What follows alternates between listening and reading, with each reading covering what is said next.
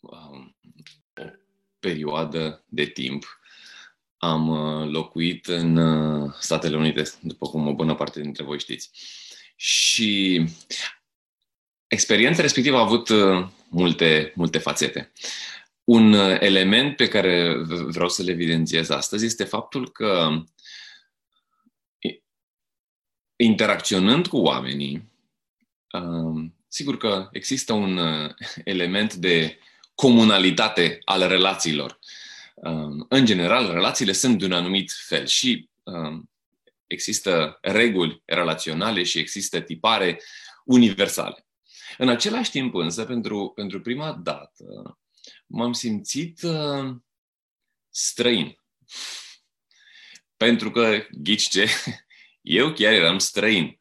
Străin față de cultura respectivă și nu străin pentru că oamenii mă tratau uh, într-un mod uh, uh, neprietenos, uh, nu pentru că um, zona și mediul și um, um, oamenii nu erau amabili și primitori și interesanți și toate cele. Ci pur și simplu am simțit că există uh, între mine și ei o diferență sau un set de diferențe. Uh, bineînțeles că știe, vorbeam bine limba engleză, deci puteam comunica, nu era vorba că nu știam limbajul uh, sau limba în care se comunica, dar era un set particular de elemente pe care, uh, pe care bineînțeles, nu putem să pun degetul în mod precis, dar care mă făceau să simt că nivelul de conexiune cu oamenii respectivi era limitat, cel puțin într-o primă fază. Și chiar și da, petrecând acolo mai bine de trei ani, uh, chiar și după trei ani, mă gândeam că sunt elemente ale, ale culturii, ale felului de a fi al oamenilor, dincolo de, de elementele perceptibile, uh, care îmi limitau comunicarea cu ei. Um, relațiile funcționează în felul acesta. Și am început data trecută să vorbim despre viața de familie sau fără familie în vremea coronavirusului. Există niște elemente universale ale relațiilor și data trecută am învățat de la Apostolul Pavel, am învățat să cultivăm uh, atitudini relaționale sănătoase. Atitudini relaționale sănătoase universale. Am văzut că e importantă compasiunea, am văzut că e importantă uh, bunătatea, um, smerenia, blândețea, o atitudine, um, o atitudine uh, care cultivă relațiile, răbdarea, răbdarea unii cu alții, îngăduință, iertare atunci când apare greșeli, dragostea care este universal valabilă. Uh, acestea sunt elemente universale ale relațiilor. Dar există elemente particulare în relații. În anumite relații trebuie să ținem cont că da, suntem cu toții oameni, în același timp suntem diferiți. Um, unii suntem bărbați, alții suntem femei. Uh, avem vârste diferite, avem, uh, avem uh, stări maritale diferite. Unii suntem căsătoriți, alții nu suntem căsătoriți. Felul în care gestionăm realitatea și felul în care gestionăm relațiile depinde și de postura în care, pe care o avem în respectivele relații sau în respectivele situații. Prin urmare, Apostolul Pavel, după ce dă instrucțiuni generale despre cum ar trebui să funcționeze relațiile, vine cu niște elemente particulare diferitelor tipuri de relații și posturi pe care oamenii le au în relațiile respective sau situații sau, sau um, uh, realități în care ei se regăsesc în raport cu existența sau absența unor anumite relații. Și, uh, prin urmare, vom continua călătoria noastră în, în, în uh, Cartea Coloseni, și vom adăuga ceva dintr-o altă carte, tot a Apostolului Pavel, scrisă unei biserici din Corint, și pentru a vedea um, relațiile dintre soți și soție, dintre soție și soț, dintre părinți și copii, uh, dintre copii și părinți, sau uh, postura persoanei care nu este căsătorită în momentul acesta. Așadar, tot ce am spus data trecută este valabil și, și, și încorporăm ceea ce am spus data trecută în ceea ce vom uh, parcurge astăzi, toate acele atitudini care uh, sunt universal valabile și care dau sănătate relațiilor noastre, dar ne vom opri asupra unor um, elemente de avut în vedere de către diverse, de către fiecare dintre noi, în esență că fiecare ne vom regăsi în diferite posturi pe care le avem în, în relații. În uh, scrisoarea aceasta scrisă um, Bisericii din Colose, după instrucțiunile generale despre relații, Apostolul Pavel spune așa, soțiilor, da, se adresează doamnelor căsătorite, soțiilor, spune el, supuneți-vă soților voștri, așa cum se cuvine, în Domnul. Iar soților, spune, iubiți-vă soțiile și nu fiți aspri cu ele. Haideți să le luăm pe rând. Soțiilor, supuneți-vă soților. Este prima poruncă. Da, știu, generației noastre nu îi place cuvântul și conceptul supunere. În anumită, într-o anumită măsură, de înțeles. Um, știm că el a fost distorsionat de conduceri abuzive uh, prin care am trecut, um, așa că nu este un, um, cuvântul supunere și ideea de conducere nu sunt uh, uh, printre cele plăcute nouă. Rolul de cap de familie al soțului și raportarea soției la soț în termenii aceștia pare să fie unul dintre acele precepte desuete ale creștinismului. Uh, noi, azi moderni, știm mai bine. Oare știm noi mai bine? Um, am întrebat Uh, cântărind uh, și, și evaluând uh, relația aceasta și, și accentele care se pun în relația soție, soț, soț, soție de-a lungul timpului, m-am întrebat, oare știm noi modernii mai bine? Um, care sunt rezultatele aplicării rețetelor moderne în viața de familie? Că teoria se verifică după roade, iar roadele aplicării rețetelor moderne la viața de familie sunt de multe ori problematice. Trebuie să ne uităm doar la consecințe precum rata divorțurilor sau uh, la numărul de copii crescuți fără tată sau în afara relației de căsătorie sau fără mamă, în cazul în care îi locuiesc cu tatăl. Ca să ne dăm seama că rețetele moderne, oricât de încântați am fi noi de ele că doar sunt moderne, nu sunt neapărat și cele mai bune. Um, noi nu știm neapărat mai bine decât generațiile anterioare, dar noi credem că știm mai bine decât generațiile anterioare. Asta, asta se numește aroganță cronologică. Noi ăștia ultimii avem cea mai bună teorie.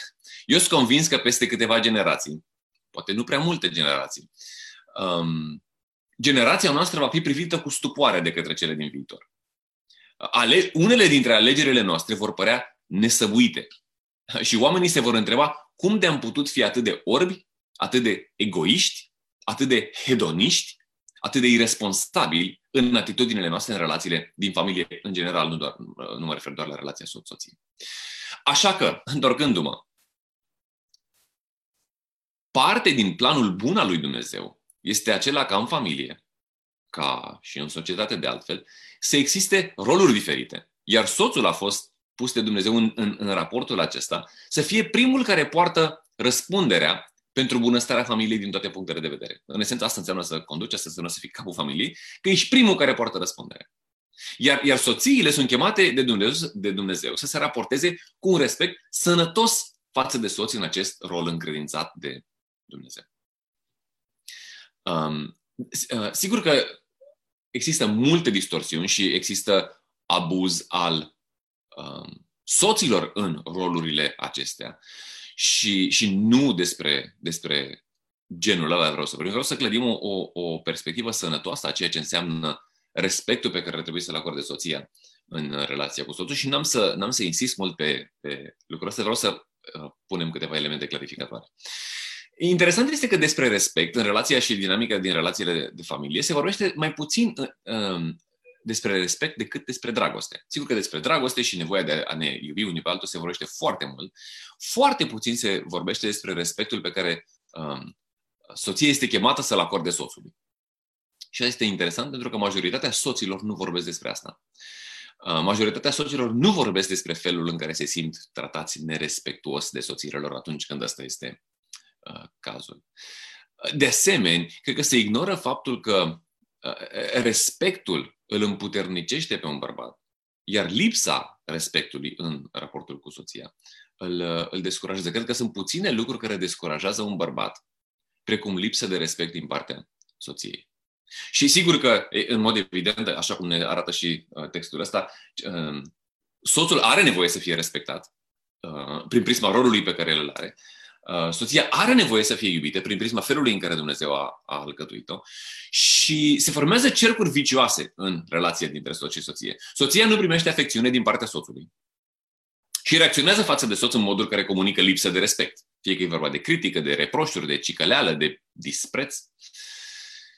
Prin urmare, soțul nu va manifesta afecțiune față de soție și se face ciclul ăsta care merge în jos și e nevoie ca ciclul ăsta să se rupă și, uh, în așa fel încât cei doi să poată să experimenteze o apropiere sănătoasă. Și ciclul se rupe atunci când soțul arată afecțiune față de soție, vom vedea puțin mai târziu. Și soția arată respect față de soțul. Știți cum, ca, ca o ilustrație, știți cum funcționează critica um, și reproșurile adresate soțului pentru a-l motiva să fie mai atent și iubitor? Doamnelor, știți cum funcționează critica și reproșurile? E, funcționează așa cum funcționează frâna de mână atunci când încerci să prinzi viteză cu mașina.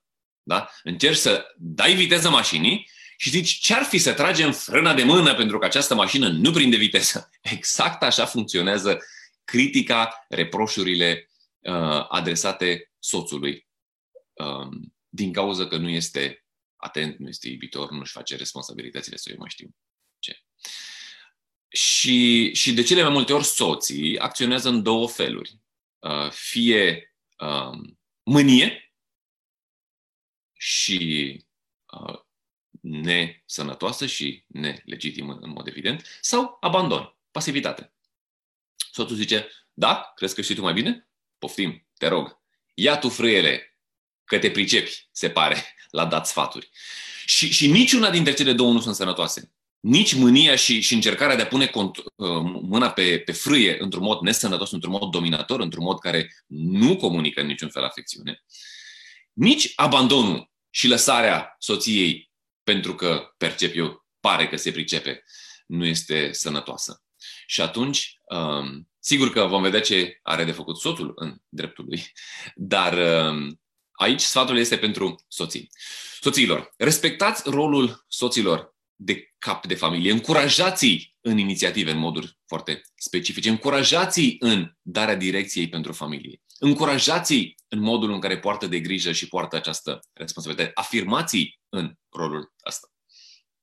Și sigur că acum petrecând mai mult timp pe acasă, um, soții și soțiile, uh, cu siguranță se lovesc de uh, dinamica asta, care poate nu e pusă în cuvintele astea și poate nu e identificată cu etichetele astea, dar cam asta, cam asta se întâmplă de foarte multe ori în conflictele dintre soți.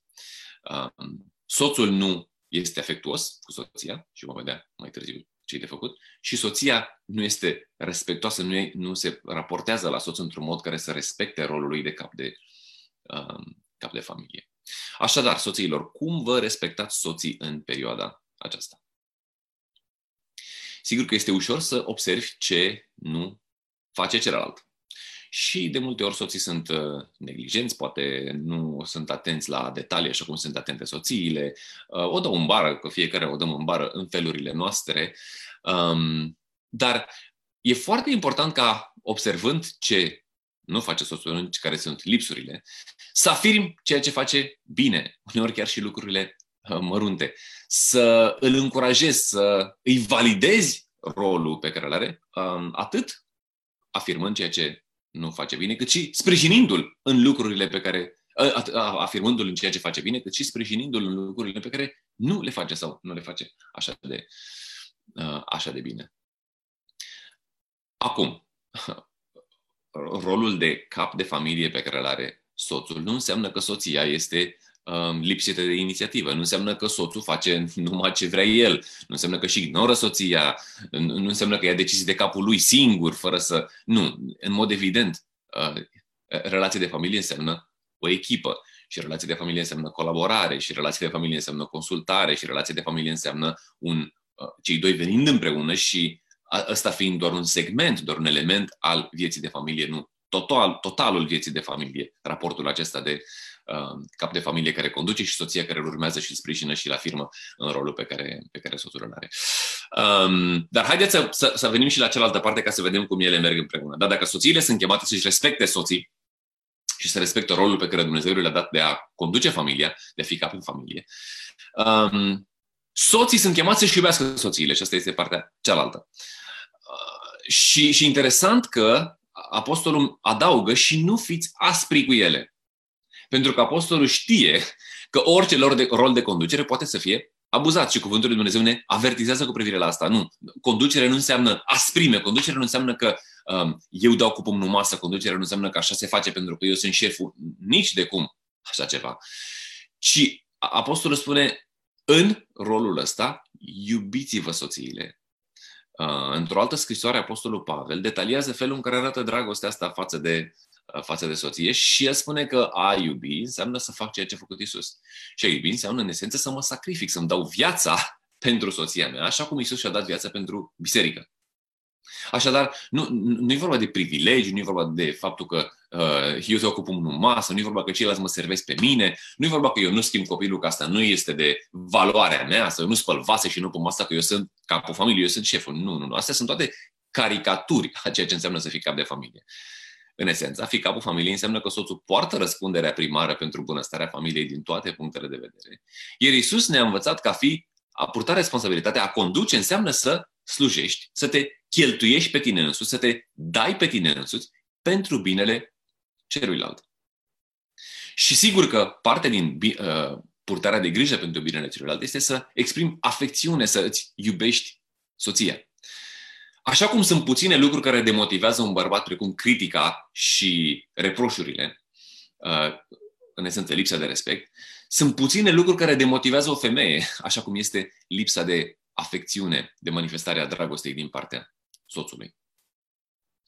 Așadar, soților, cum, cum ne cheltuim pe noi înșine pentru binele soțiilor în perioada asta? Petrecem mai mult timp împreună. Cum le iubim? Cum le cucerim? Cum ne manifestăm afecțiunea față de ele? Ce idei creative ați avut în ultima vreme pentru a fi uh, sensibili, atenți la nevoile de afecțiune ale soților? Uneori înseamnă lucruri mărunte, Uneori nu înseamnă, uh, sigur, uneori înseamnă un efort semnificativ, dar, dar de multe ori viața e alcătuită din bucățele mici, care nu, nu reprezintă eforturi um, supraomenești, dar care, care au un impact semnificativ. Uh, în, acum puține zile, sau ce, câteva zile, o săptămână, nici nu mai știu exact, să ne cu Simona și era așa mai, uh, um, nu, nu în cea mai bună formă. Și uh, am început să o întreb, să stau de vorbă cu ea, să o drăgălășesc, să... Și am avut o conversație și s-am stat de vorbă unul cu altul și ne-am, ne-am auzit unul pe celălalt și ne-am uh, manifestat afecțiunea fizic, încurajându-ne și uh, la câteva zile Simona mi-a zis, știi, m-a ajutat foarte mult ca tu să, um, să vii alături de mine și să mă scoți din starea în care, în care eram. Și m-am gândit, wow, dar, dar nu a fost așa de greu, a fost chiar, chiar simplu, doar am observat că nu ești într-o stare bună și am avut intenția să te ajut. Și n-a fost o, o cheltuială mare din partea mea, n-a fost o, o, un mare sacrificiu, uh, dar uh, uneori contează elemente mărunte, elemente simple de acordare de atenție, de manifestare de afecțiune, de observare a stării uh, partenerului, a stării soției în cazul ăsta și ajutarea ei să, um, să, să treacă de ea. Um, aș face o, o, o mențiune. Vorbeam despre um, ciclul acesta care uneori se, se formează în, în familie, în care soție comunică în moduri care sunt percepute de soț lipsite, care fiind lipsite de respect. Uh, cu toate că poate soția nu are o, în, în interior o atitudine de lipsă de respect. Um, soțul este neglijent, poate cu soția, și nu poartă de grijă nevoilor ei emoționale și sigur că elementele astea se alimentează și dacă o soție nu se simte iubită, va um, te întinde să fie, um, să adreseze reproșul soțului. Um, un soț care se simte nerespectat va tinde să se distanțeze de soția lui și când, când se întâmplă asta, pentru că soțul are mai multă putere fizică, Uh, de multe ori, sau uneori, uh, reacția asta de, ok, unii se retrag, am spus, dar unii tind să uh, reacționeze cu mânie și să-și abuzeze uh, soțiile. Uh, trebuie să fim foarte atenți la manifestarea abuzului, abuzului verbal în familie, abuzului uh, emoțional în familie sau abuzului fizic în familie. Lucrul la care um, unii bărbații ajung să recurgă în moduri nesănătoase dacă vă treziți în situații, din, de, în situații de genul acesta, nu vă gândiți că e ceva normal, căutați ajutor, stați de vorbă cu cineva. Uh, dacă sunteți ca femei în situații de genul acesta, nu rămâneți în situația asta. Asta nu înseamnă conducere, asta nu înseamnă situație și, și, și, și cap de familie într-un mod sănătos. Uh, cereți, cereți ajutor. Dacă aveți pe lângă voi oameni care cupluri care se regăsesc în situația asta, căutați să oferiți ajutor sau, dacă e nevoie, să, um, să apelați la uh, organele abilitate pentru a pune capăt unei asemenea, unei asemenea dinamici. Nu despre dinamica asta este vorba atunci când, când apostolul vorbește despre supunere, despre respect, um, ci, ci o dinamică în care afecțiunea soțului și respectul soției se alimentează favorabil unul pe celălalt. Un, un, o ultimă observație. Atenție la pericolul alunecării într-o relație tranzacțională. O relație tranzacțională este o relație în care funcționăm așa. Dacă tu îmi dai, am să-ți dau și eu. Dacă tu nu-mi dai, n-am să-ți dau nici eu. Îți dau dacă meriți și nu-ți dau dacă nu meriți. Voi fi respectuoasă față de tine dacă tu meriți și te porți cu mine într-un mod afectuos. Am să-ți ofer afecțiunea mea dacă tu mă respecti pe mine ca, ca um, rol de cap of, al familiei. Um, sigur că relațiile astea tranzacționale se potrivesc în comerț, în afaceri, la locul de muncă, dar, dar în căsnicie, relația tranzacțională nu funcționează. Distruge relația de căsnicie, o abordare tranzacțională. Țineți minte ce ne-am promis unii altora, cei căsătoriți. Ne-am promis că ne vom iubi și ne vom respecta unul pe celălalt, indiferent de condiții. Dragoste necondiționată și respect necondiționat. Ăsta e modul în care se, se clădește o relație sănătoasă. Bun, mă opresc însă aici pentru că ajunge atenția acordată relației soț-soție. Sigur, asta e importantă. E important ca în perioada asta să ne sprijinim, acordăm atenție unul altuia în moduri specifice ca soț și soție. Hai să mergem la relația dintre părinți și copii. Apostolul spune așa. Relația dintre părinți și copii să fie caracterizată de ascultare, pe de o parte, și înțelegere pe de cealaltă parte. Iată ce zice textul. Copii, ascultați de părinții voștri în toate, pentru că lucrul acesta îi place Domnului. Părinți, nu întărâtați pe copiii voștri ca să nu-și piardă curajul. Hai să le luăm pe rând. Copii, ascultați de părinți. Dacă lui Dumnezeu îi place ceva la un copil, este cu siguranță faptul că el ascultă.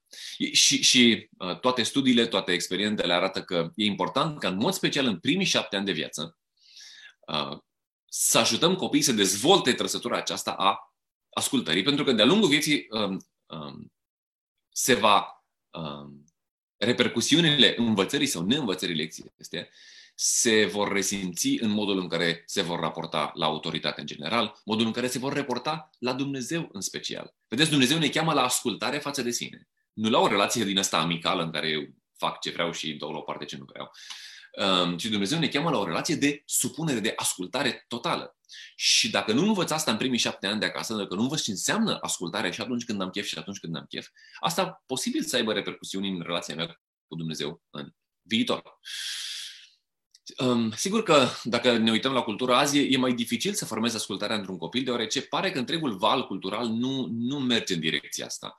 Um, sunt multe curente care spun că lasă copilul liber să facă ce consideră, ce dorește, să își dezvolte creativitatea, nu-i pune limite, nu-l disciplina, um, împlinește toate uh, dorințele, dă toate oportunitățile și așa mai departe. Sigur că e fain că avem ocazia să le oferim copiilor noștri oportunități și sigur că e, e de dorit dezvoltarea creativității, dar, dar, e esențial în dezvoltarea oricărui copil să învețe ce înseamnă limitele și ascultarea. Așa că asta e porunca apostolului pentru copii aflați în familie, să învețe ascultarea, pentru că ascultarea este um, lecția necesară uh, pentru ei în, în etapa asta și cu repercusiuni pe întreaga, întreaga viață. Dar, în același timp, părinților, foarte interesant, li se poruncește să nu-i întărâte pe copii ca să nu-și pierdă curajul. De asemenea, se face puțină vorbire despre, despre excesele pe care părinții le pot face în rolul lor de autoritate, de, de cap de familie în raport cu copiii.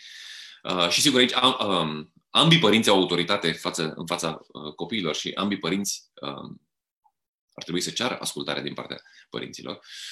Dar uh, și în rolul de părinți putem să abuzăm de autoritatea care ne-a fost dată. Da, atenție, poate fi abuzul la excesiv, abuzul la în care um, um, exagerăm sever cu copiii noștri și, apropo, în perioada asta de um, petrecut timp mai mult în casă, petrecut mai, mai mult timp în familie, se raportează mai multe abuzuri în familie. Se raportează, da, și abuzuri în soț-soție, dar se raportează abuzuri uh, față de copii. Nu, nu, autoritatea față de copii nu înseamnă abuz. Um, și, și Apostolul Pavel avertizează părinții să fie rezonabili cu copiilor, să nu exagereze în felul în care își exercită autoritatea față de Uh, față de copiilor. Um, pot să am cerințe excesive față de copilul meu, pot să nu-l înțeleg și, atenție, spuneam la început cum e cu uh, să fii într-o cultură străină și e nevoie să înțelegi partea cealaltă ca să poți să te raportezi în mod sănătos. Cumva, apostolul ne, ne, ne cere să fim atenți și să căutăm să ne punem și în rolul copilului și să înțelegem cum recepționează el um, solicitările noastre și cerințele noastre, în așa fel încât să fim rezonabili, să ne comportăm cu înțelegere față de ei, să ne comportăm cu înțelepciune față de ei, ne uitând ce înseamnă să fim și în papucii lor. Sigur că pot să am cerințe excesive, pot să, să nu stau să-l ascult, pot să-l îl pedepsesc în mod disproporționat față de um, neascultarea lui. Um, și în momentul ăla nu mai suntem o autoritate care duce binecuvântare, pentru că ăsta e rolul autorității, să poarte de grijă, să binecuvânteze, să îngrijească, ci aduce descurajare. Um, în mod special mă gândeam la, la una din tendințele noastre, putem să uh, căutăm să ne exercităm rolul de autoritate în fața copiilor noștri, ignorând cadrul relațional în care ar trebui să aibă loc autoritate, exercitarea autorității. Vedeți, atunci când relația cu copilul se rezumă doar la directive și instrucțiuni, du-te și fa aia, du-te și fa pe altă, n-ai făcut-o pe altă, du-te și strânge, du-te și fă.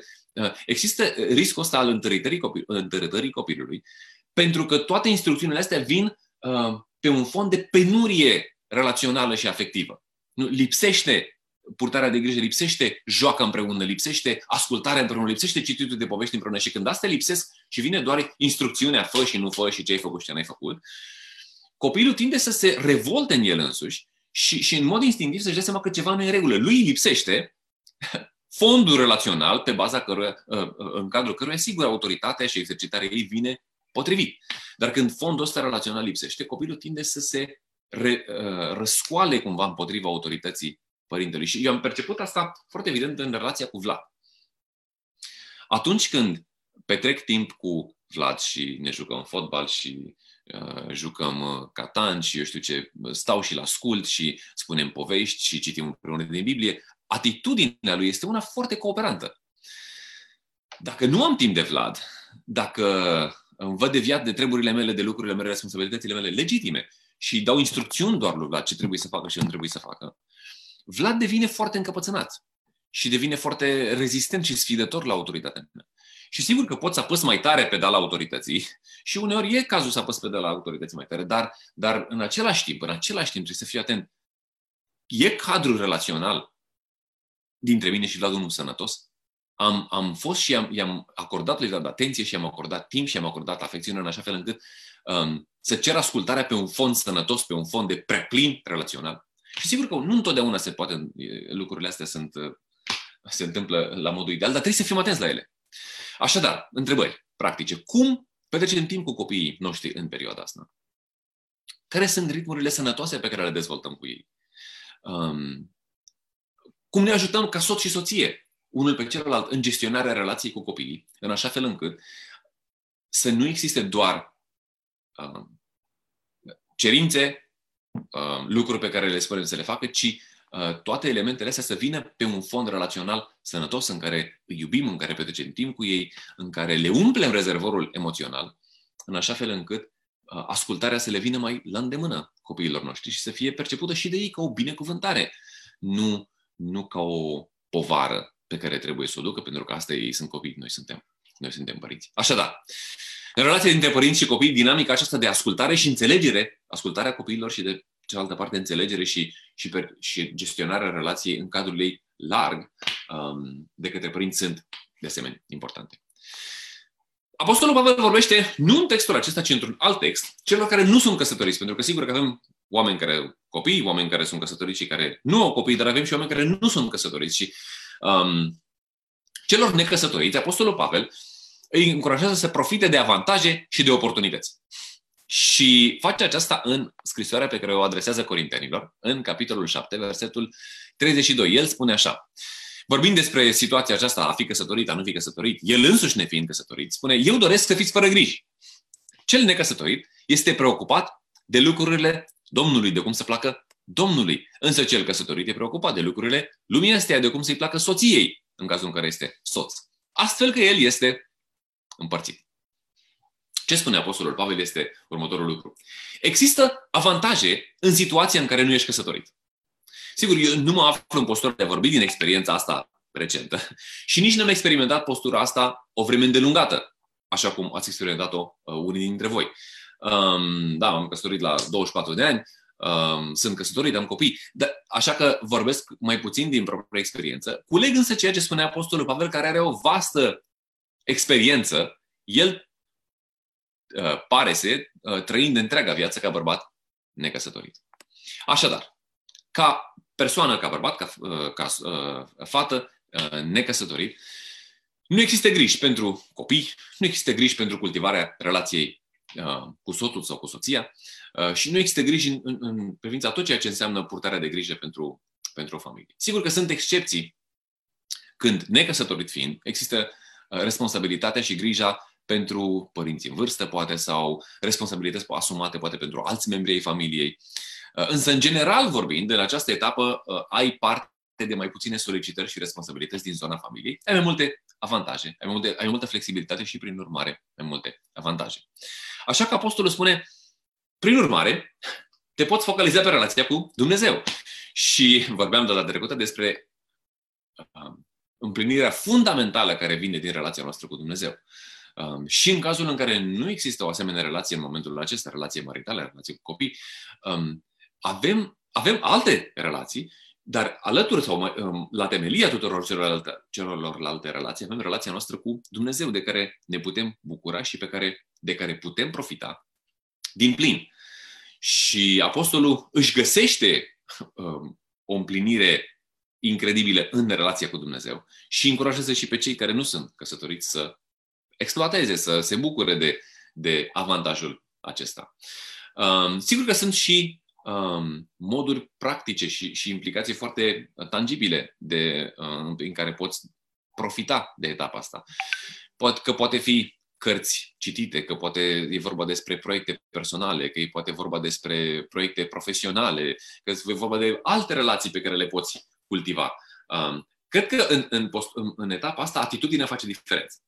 Um, sigur că um, nu este de negat și este de înțeles și este perfect legitim, pentru că am fost creați de Dumnezeu cu dorința asta de o conectare profundă cu un partener de viață, un soț, soție uman, um, dar, dar um, cum nu te poți focaliza pe ceea ce nu ai, atitudinea de mulțumire uh, se cultivă indiferent de circunstanțe, bucurându-mă de ceea ce am. Și um, profitând de um, oportunități, de avantaje pe care le Uh, conferă postura de persoană necăsătorită. Uh, sigur că poți să investesc timp în alte relații. Um, relații cu cei necăsătoriți, relații cu alți, uh, alți familiști, relații cu oameni singuri, relații cu bătrâni, relații cu văduve. Um, să investesc într-un mod în care să slujesc, să investesc într-un mod în care să beneficiez, pentru că nu, relațiile sunt um, împlinitoare, nu sunt doar consumatoare. Sigur că, prin comparație, Um, cei căsătoriți sunt cu mai puțin timp uneori, cu um, resursele consumate foarte mult în, în zona familiei, um, uneori nu doar noaptea, soț fiind, ești acceptat acasă dacă soția stă cu copiii, nu poți să te duci și să-ți te întâlnești oricând vrei cu prieteni, dar în mod evident ai alte, ai o, e o altă dinamică. Și Apostolul spune, profită de dinamica asta specifică a vieții în care nu ești căsătorit. Um, Sigur că apostolul ne învață să gestionăm în relația cu Dumnezeu nevoile și dorințele pentru viața de familie și spune că apostolul încurajează nu? Și, și legitimizează dorința după camaraderie și um, um, re, um, intimitate care este între soț și soție și uh, suntem diferiți în, în punctul ăsta. Unii parcurg etapa asta de uh, necăsătorit mai ușor și se bucură în mod natural de avantajele ei, altora le este mai greu să facă asta, resimțind mai acut nevoia aceasta de relație uh, cu un partener de viață, afecțiune și, um, și camaraderie. Și, și el ne invită să gestionăm în relația cu Dumnezeu uh, nevoile, nevoile acestea și să le, uh, nu să le minimizăm, nu să um, ignorăm prezența lor, ci uh, să recunoaștem așa cum, așa cum sunt. Așadar, în relația soț-soție, um, apostolul ne învață respectul și afecțiunea. În relație părinți-copii, apostolul ne învață ascultarea și înțelegerea, iar în um, situația asta de persoană necăsătorită ne învață să profităm de um, postura în care ne aflăm în momentul acesta, într-un mod, într-un mod sănătos. Dar acum toate învățăturile și toate poruncile astea sunt date interesant în lumina paragrafului de la început, paragraf pe care l-am citit data trecută și pe care am să-l recitesc uh, acum. Spune așa în primele versete din capitolul 3 din Coloseni, spune așa, dacă ați fost în viață împreună cu Hristos, căutați lucrurile de sus, unde Hristos stă la dreapta lui Dumnezeu. Gândiți-vă la lucrurile de sus, nu la cele de pe pământ. Pentru că voi ați murit, iar viața voastră este ascunsă cu Hristos în Dumnezeu. Când Hristos, viața voastră, se va arăta, atunci vă veți arăta și voi împreună cu El în glorie. Premiza tuturor acestor porunci este viața cu Isus. Învierea cu Isus este imaginea din textul acesta, imaginea aducerii noastre în relația cu Dumnezeu prin moartea și învierea lui Isus. Toți aceia care um, ne-am pus încrederea în Isus, uh, ne-am recunoscut nevoia noastră, ne-am recunoscut incapacitatea noastră um, de a ne salva pe noi înșine, de a ne schimba pe noi înșine la nivel profund, la nivelul inimii noastre. Am venit cu toate neajunsurile și cu toate păcatele și cu toate rateurile noastre și am primit iertare și o viață nouă de la Isus, realizând că El a murit pentru păcatele noastre și a înviat pentru ca să ne dea nouă o viață nouă. Um, adevărul acesta și, și impactul lui asupra vieților noastre este premisa pe baza căruia se construiește toată, toată această plădărie pe care am parcurs-o noi. Așadar, Apostolul ne spune că realitatea pe care trebuie să ne focalizăm și sursa noastră de viață vine din altă parte, vine de sus, nu vine de la noi. Resursele noastre personale sunt limitate și s-ar putea ca, parcurgând instrucțiunile astea, să ne gândim, da, așa e, știu ce ar trebui să fac, dar de multe ori nu fac, pentru că nu găsesc în mine resursele, pentru că mă găsesc la capătul puterilor. Um, resursele noastre vin din Isus. Resursele noastre vin din relația noastră cu Dumnezeu. Um, așadar, la El găsim resurse pentru a iubi dezinteresat și cu sacrificiu, așa cum ne-a iubit El, chiar și când nu ne vine la îndemână să iubim. De la El învățăm supunerea, așa cum El de bunăvoie s-a supus Tatălui în demersul acesta de a ne, de a ne salva pe noi. El a, el a trăit și a experimentat viața de om necăsătorit, um, fiind dedicat cu totul misiunii încredințate de Tatăl și găsindu-și satisfacție în mod complet în relația cu Tatălui. Așadar, El este cel pe care ne focalizăm, El este modelul nostru și de, el, de la El vin resursele noastre pentru a trăi așa cum ne cheamă El. În același timp, este fain că scrisoarea asta este trimisă unei comunități, este trimisă unei biserici. Și cealaltă resursă pe care o primim ca ajutor pentru a trăi îndemnurile astea este comunitatea de urmași ai lui Isus, în cadrul căruia nu dăm și primim ajutor, uh, ne îmbogățim unii pe alții, uh, unii din experiențele altora.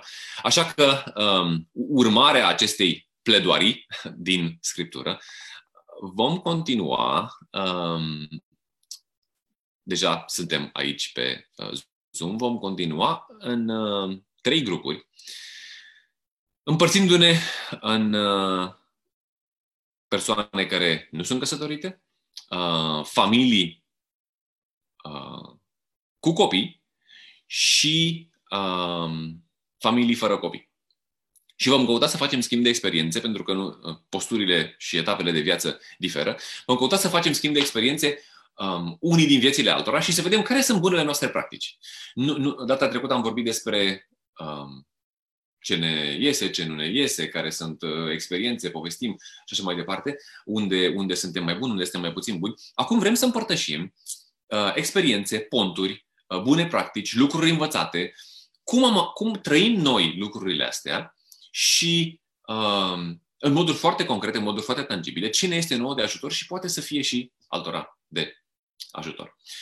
Și în uh, sensul ăsta, Bogdan ne va împărți în, uh, în cele trei camere virtuale și vom, uh, vom petrece timpul în, uh, în felul acesta, în grupurile, da, persoane necăsătorite, persoane căsătorite, fără copii, și persoane căsătorite și cu copii.